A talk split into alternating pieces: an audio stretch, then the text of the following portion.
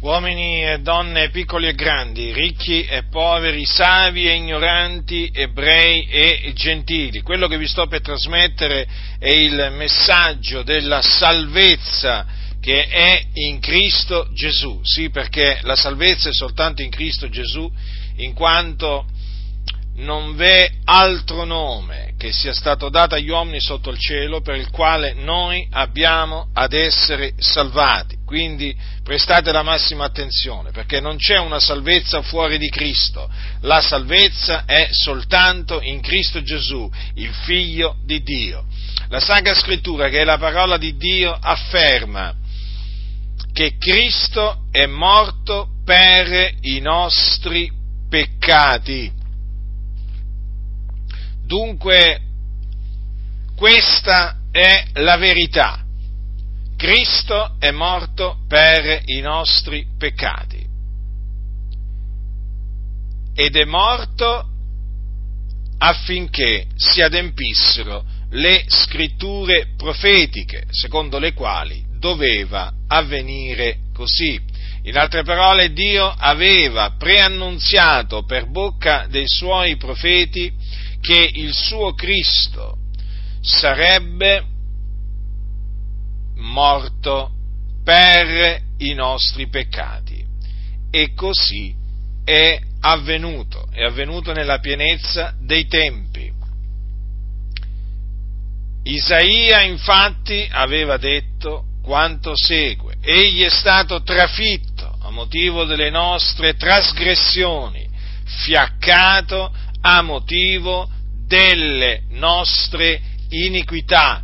Non soltanto questo aveva detto, aveva detto, aveva detto anche queste, queste, altre parole, si caricherà egli stesso delle loro iniquità, come anche aveva detto, e l'Eterno ha fatto cadere su lui l'iniquità di noi tutti. Quando dunque Gesù, il Cristo, morì sulla croce a Gerusalemme. Egli morì carico dei nostri peccati, li portò nel suo corpo sul legno della croce. E questo quindi affinché si adempisse quello che aveva innanzi preannunziato e determinato Dio, perché quello che Dio preannunzia, lui lo ha determinato, per cui la morte di Cristo fu una morte inevitabile. Gesù Cristo dovette morire perché così Dio aveva decretato prima della fondazione del mondo. E dunque quando venne la pienezza dei tempi, Dio eseguì il suo decreto, mandò ad effetto il suo piano. E dunque Gesù dovette soffrire, dovette morire per i nostri peccati, quindi per espiare i nostri peccati, mediante l'offerta del suo corpo, mediante lo spargimento del suo sangue.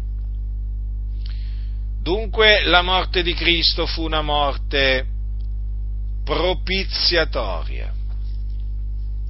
Difatti l'Apostolo Paolo, scrivendo ai santi di Corinto, dice quanto segue dice tutti hanno peccato e sono privi della gloria di Dio e sono giustificati gratuitamente per la sua grazia mediante la redenzione che è in Cristo Gesù, il quale Dio ha prestabilito come propiziazione mediante la fede nel sangue d'esso, per dimostrare la sua giustizia, avendo egli usato tolleranza verso i peccati commessi in passato al tempo della sua divina pazienza per dimostrare, dico, la sua giustizia nel tempo presente, onde egli sia giusto e giustificante colui che ha la fede, che ha fede in Gesù.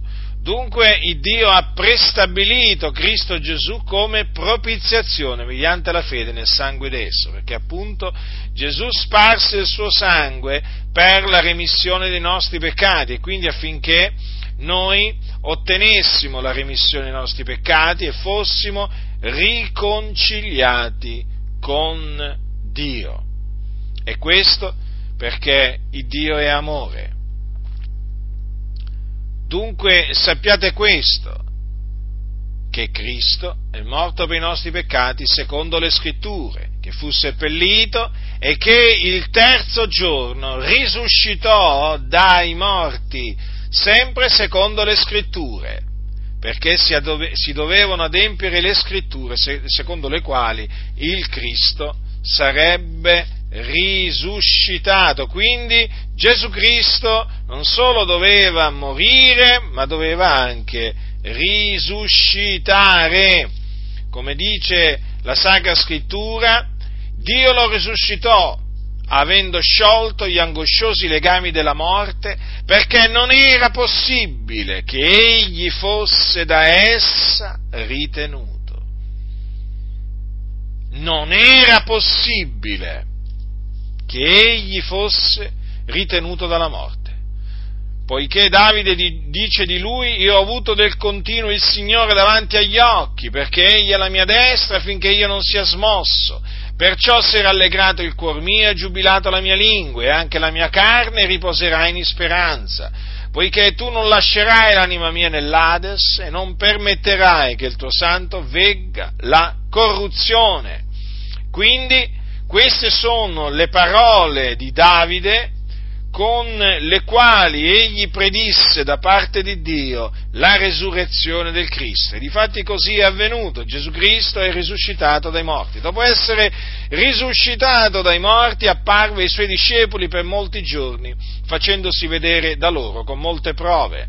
Mangiò con loro, beve con loro, parlò con loro dopo essere risuscitato dopodiché fu assunto in cielo alla destra di Dio, nei luoghi altissimi, dove, dove egli è tutore, dove intercede per i santi. Dunque, quello che dovete sapere è questo. Quello che vi ho appena annunziato è l'Evangelo della grazia di Dio. L'Evangelo che Dio mi ha ordinato di predicarvi. Siete sulla via della perdizione, siete schiavi del peccato e dunque per essere salvati dai vostri peccati e dalla perdizione dovete ravvedervi e credere nell'Evangelo della grazia di Dio. Allora e solo allora sarete liberati dai vostri peccati con il sangue di Cristo Gesù. Sarete perdonati, sarete giustificati e quindi riconciliati con Dio. E otterrete la vita eterna, quindi la certezza di passare l'eternità con il Signore. Quando morirete dunque l'anima vostra si dipartirà dal corpo per andare ad abitare con il Signore nel regno dei cieli.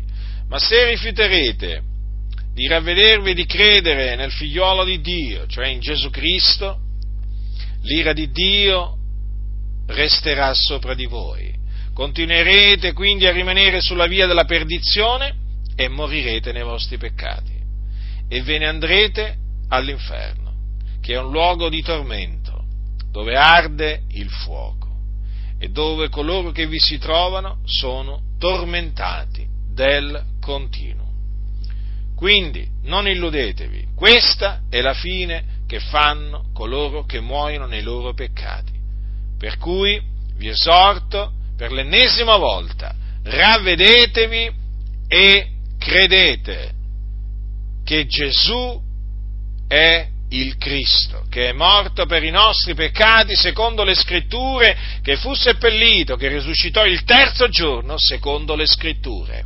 credetelo, e il Signore avrà misericordia di voi, delle vostre iniquità, e vi perdonerà e vi riconcilierà con sé, altrimenti perirete. Io vi ho avvertiti, chi ha orecchi da udire, oda.